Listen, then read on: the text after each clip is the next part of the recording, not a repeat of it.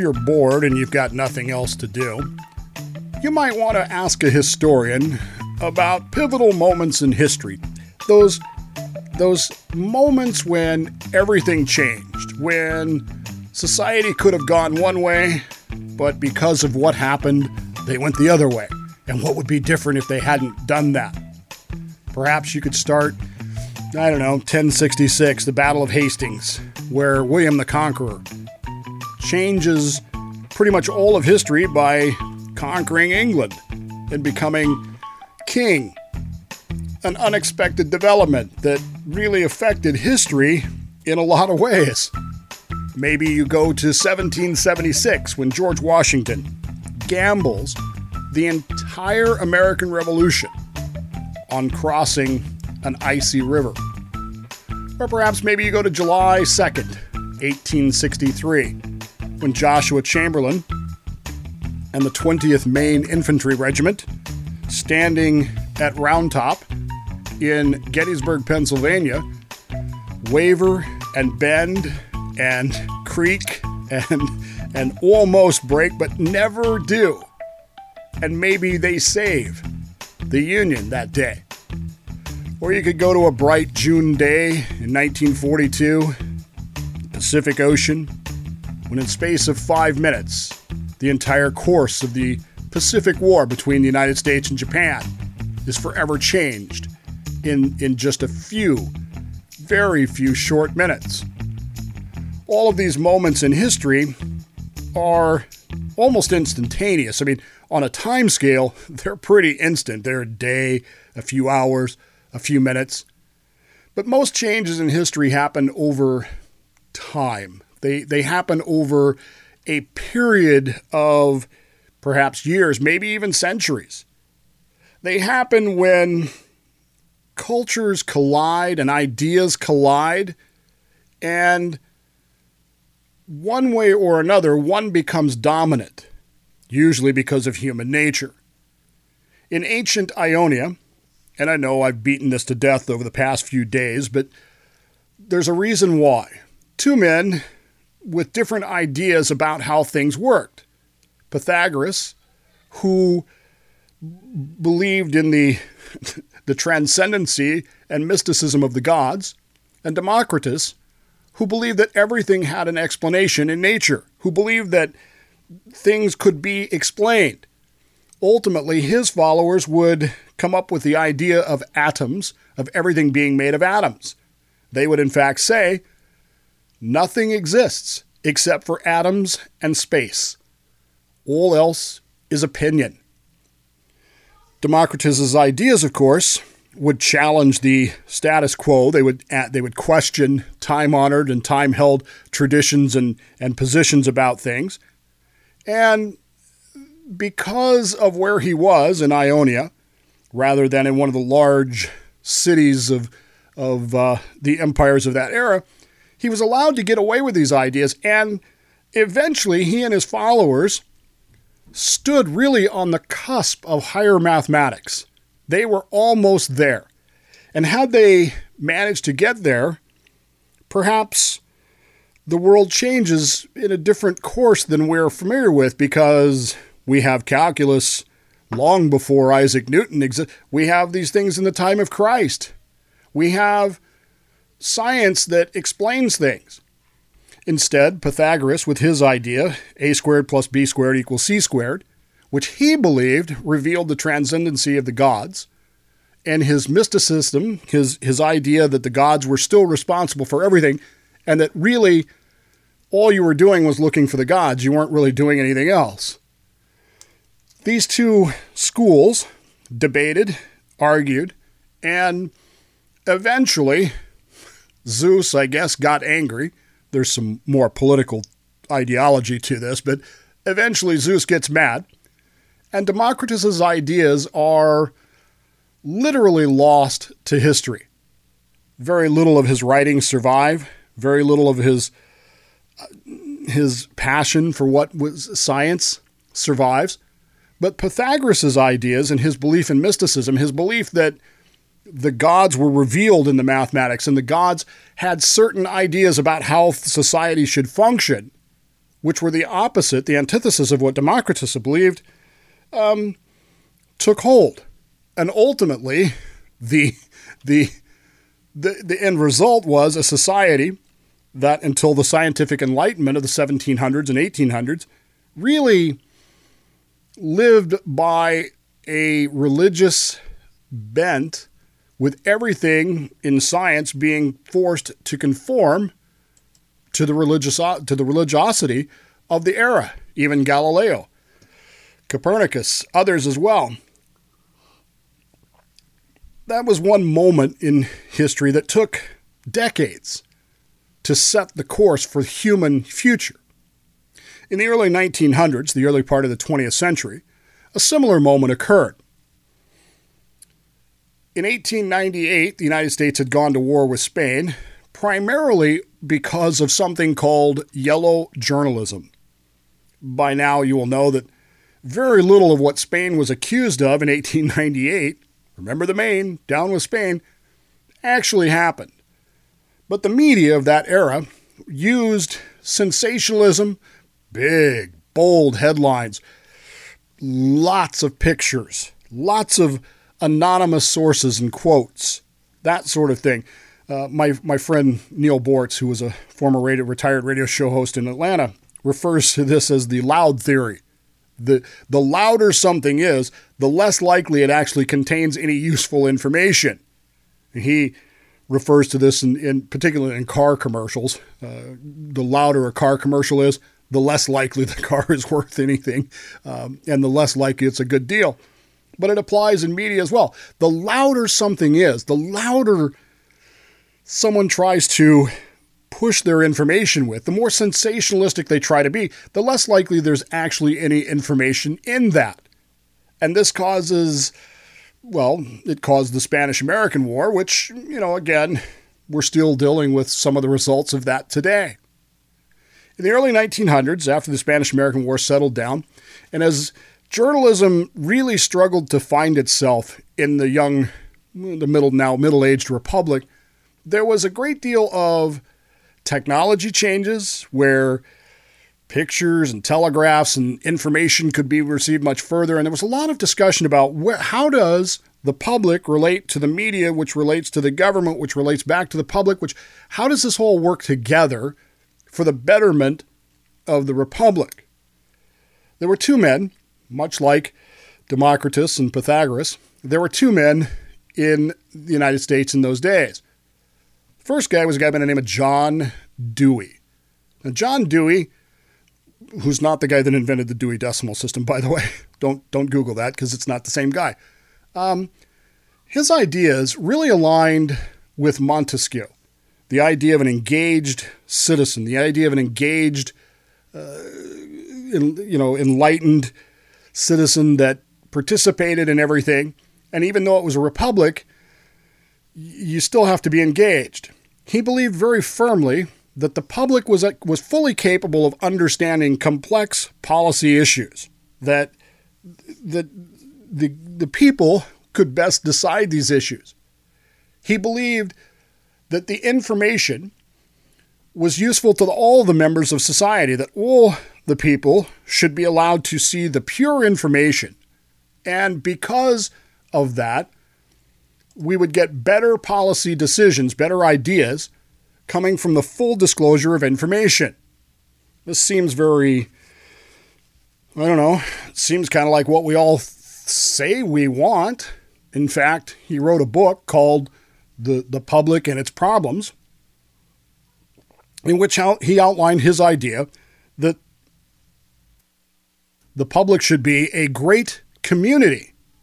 And by sharing all of this information would become such a great community that we would make good policy decisions and we would be, you know, a little less, I don't know, bellicose, I guess, when it came to Spain blowing things up. The second guy was a guy by the name of Walter Lippmann, which is a name you may very well have heard. There are numerous journalistic schools named after him some awards named after him. And as you might expect, he disagreed with Dewey. He believed wholeheartedly that high powered journalism was wasted wasted on ordinary citizens. He just absolutely believed that it was pointless to even try to explain these complex issues to ordinary citizens. He believed that it was useful to decision makers. He believed that decision makers needed that high powered journalism, but ordinary citizens, eh, who cares? They don't really understand it, they don't really need it.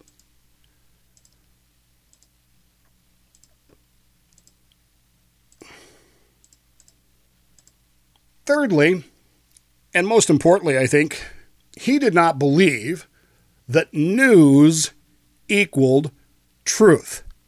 That may sound like a strange thing to say when you're dealing with someone who is a journalist, but he really didn't believe that. He he thought that news and truth were separate ideas that fed different different policy, I guess, uh, ideologies, and whether or not somebody really needed to be in this whole thing. Lippmann believed that the the, the debate was pretty simple. He, he he really believed that men could be controlled by what he called propaganda. He didn't mean it in the same terms that we mean it today, but but by a, a propaganda machine of the government, uh, overseen by the government, that could then control these things. And of course, he too wrote a book called Public Opinion, the an important work on the theory of public opinion in relation to traditional democratic theories. He his ideas, of course, were such that you know he wanted this this control. He ended up um, aligning himself with another journalist by the name of Almond. Now, Almond and Lippmann would form what would ultimately the, be called the Lippmann Almond Consensus. This was, uh, well, I mean, I'm just going to share it with you and see what you think of this. Their number one conclusion was that, poli- that public opinion is volatile. It, it's never stable it changes too fast. When it's extre- it's always in the extreme. It's either bellicose when it when when upset, or it's too soft when it shouldn't be. He all, they also believed that public opinion was incoherent, that it could never actually really be understood what the public actually believed and wanted. And they believed that public opinion was irrelevant when it came to establishing policy decisions, they just did not believe that the U.S. citizens could be uh, useful. Lacking an organized or consistent structure to such extent that the views of the U.S. citizens could best be, destri- be described as non attitudes. they didn't understand, nor did they influence the very events upon which their lives and happiness were known to depend. Lippmann would go so far as to describe the mass man as a bewildered herd who must be governed by a specialized class whose interests reach beyond the locality. The elite class of intellectuals and experts were to be a machinery of knowledge to circumvent the primary defect of democracy, which was the impossible idea of the omnipresent, the omnicompetent, sorry, citizen, or as Montesquieu would have put it, the engaged citizen. This was what eventually became known as a stereotype. Lippmann was actually the man who coined the term stereotype, and he used it to apply to the the average American in his belief of how the media would work with you. As you see there in those outlines, you see a lot of how media actually views you today, don't you? This all becomes about because Walter Lippmann wins the philosophical debate with John Dewey over what media actually is, what it does, and why it does it. Is it useful for controlling policy decisions to, uh, or limiting those policy decisions to a few elite people who understand things because you small people, you just don't get it. You're just you're just a passionate, incoherent blob that, that doesn't have any anything really to say in all this. And of course, Dewey's contributions to all this have all but been forgotten. We don't even, most of us don't even know Dewey's name. And when we do know it, we confuse him with the guy that invented the Dewey Decimal System, which wasn't this guy. His ideas, though, still resonate. And in recent years, there, of course, has been much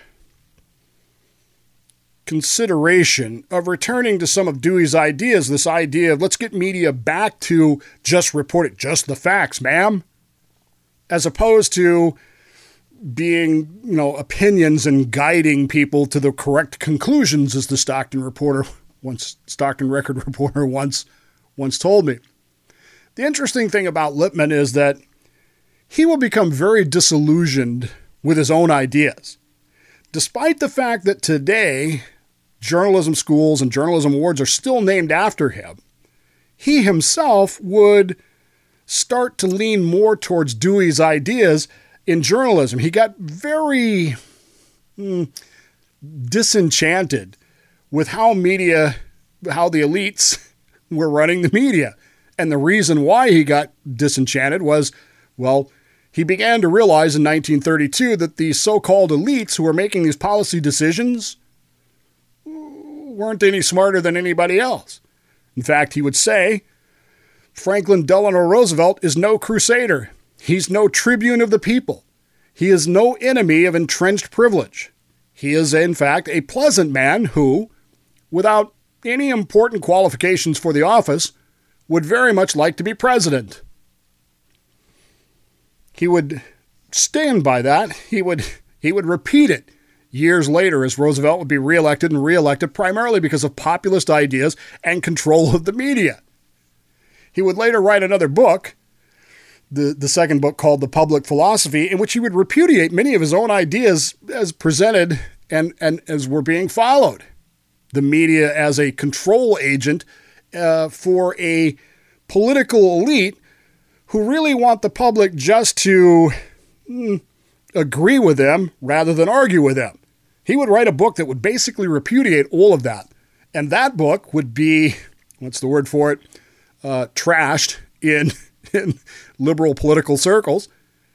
And his previous ideas would be promoted and encouraged and talked about and at the end of the day, his other books, his other book would kind of go hmm, out the window. When we look at Dewey versus Lippmann today, we we have to ask ourselves the debate in the news media today. I asked the question on Sunday, what's wrong with the media? And a lot of folks would would chime in. Well, several folks chimed in on things with, you know, there's this problem, there's this problem, there's too much interaction between media and government, there's too much there's too much sensationalism, there's too much of this, there's too much of that. But the question you have to ask yourself is how does the media actually treat you today? And by you, I mean me, but you get the idea. Do they treat you as a consumer or a partner? because that will tell you whether or not they're Lippmannites or Deweyites. If they treat you as a partner, hey, Dave, here's some information we'd like you to think about and tell us what you think. Versus, Dave, here's the information we want you to know, and because you know this information, you will agree with us that this is the proper position. Do they treat us as a consumer or as a partner? And the bigger question you have to ask yourself at this point is how does social media impact that? How does social media grow into this? Now, is social media, and this is the big question nowadays, is social media a publisher or is it simply, you know, a repeat of things? What exactly is social media when it comes to this news media idea? And how does it impact that question of consumer or partner. Does social media enhance or inhibit public discussion of ideas. And, and, on the surface, it seems like Dewey's idea of a great community should be very easily possible on social media. It should be, right? It should be a place where we can gather and discuss things and reach out with more folks and, and the likes of that. But somehow or another, it doesn't turn out that way, does it? Somehow or another, it works out as it's just argument. And when the social media companies don't like what you say, they simply squash it, don't they? What's wrong with the media? Well, at one time in our nation's history, we could have gone one way, Dewey's way, but instead we went Lippmann's way. Now, how much of a decision we had in that as a people, I don't know it may be that the, the media companies just decided that they, that's what they wanted because really, who doesn't want power? It may be that. Can we change it? That's a good question. Can we change it? Uh, I'm going to go out on a limb here and say probably not. Do we really care that much about it? I mean, that's the first step if we really cared that much about it, then we could change it. I don't think we do. And I, have told you my social media theory about you only follow people on social media, not Facebook, but Twitter and other social media. You only follow people that are going to make you mad. Facebook's a little bit different because there's so many people on it. You can't escape the people that will make you mad. You just can't. The other social media platforms tend to be very, very very echo chamber driven. So all you ever hear is what you want to hear. How many different websites, news sites, eh, just in the last 10 years or 20 years, have started out as we're just going to bring you the news? We're, Dave, are you tired of all the bias in the media? Here's a news site, here's a newsletter, here's a news place, here's a channel that only covers the news for you to make up your mind. Fair and balanced. You know? And what do they end up as? They end up as just another partisan site over over a bit of time. Because at the end of the day, they want to sell ads and the reality is selling ads requires mm, eyeballs. It requires that's the old that's a, that tells you how long I've been around eyeballs was the phrase they used in the early days of the internet. How many people see something? Clicks, I guess. Click throughs is the, the phrase now, unless it's changed. I don't know. Um, you got to get you got to get you got to get clicks on things. You got to get you got to get ads. You, you got to get people to see ads, and you don't do that by being Dewey-esque, do you? You don't do that by being calm and concise and caring and sharing information. You do that by being loud, obnoxious, big headlines, big pictures, maybe some uh, quotes about the you know the Lippmann school is alive and well, even though Lippmann himself probably probably would not like that. What's wrong with the media today should be obvious to us, but somehow or another it's not. Somehow or another we we don't know its history and we don't know how we got here to begin with, and so we don't really understand what is wrong with it other than we we innately know that something is wrong, just like the Ionians knew there's something wrong with this idea of a God for everything. We we know there's something wrong with the idea of a media as pervasive and controlling as the one that there is. That's not what media is supposed to do. It's not what it's not what it's supposed to be. But when it comes to actually putting our finger on it, then we're not quite as uh, we're not quite as adept at it, are we? But the reality of it is that the, the answer is very clear. The answer is not that hard to see if you think about it, is it? The answer is what's wrong with the media? It's us.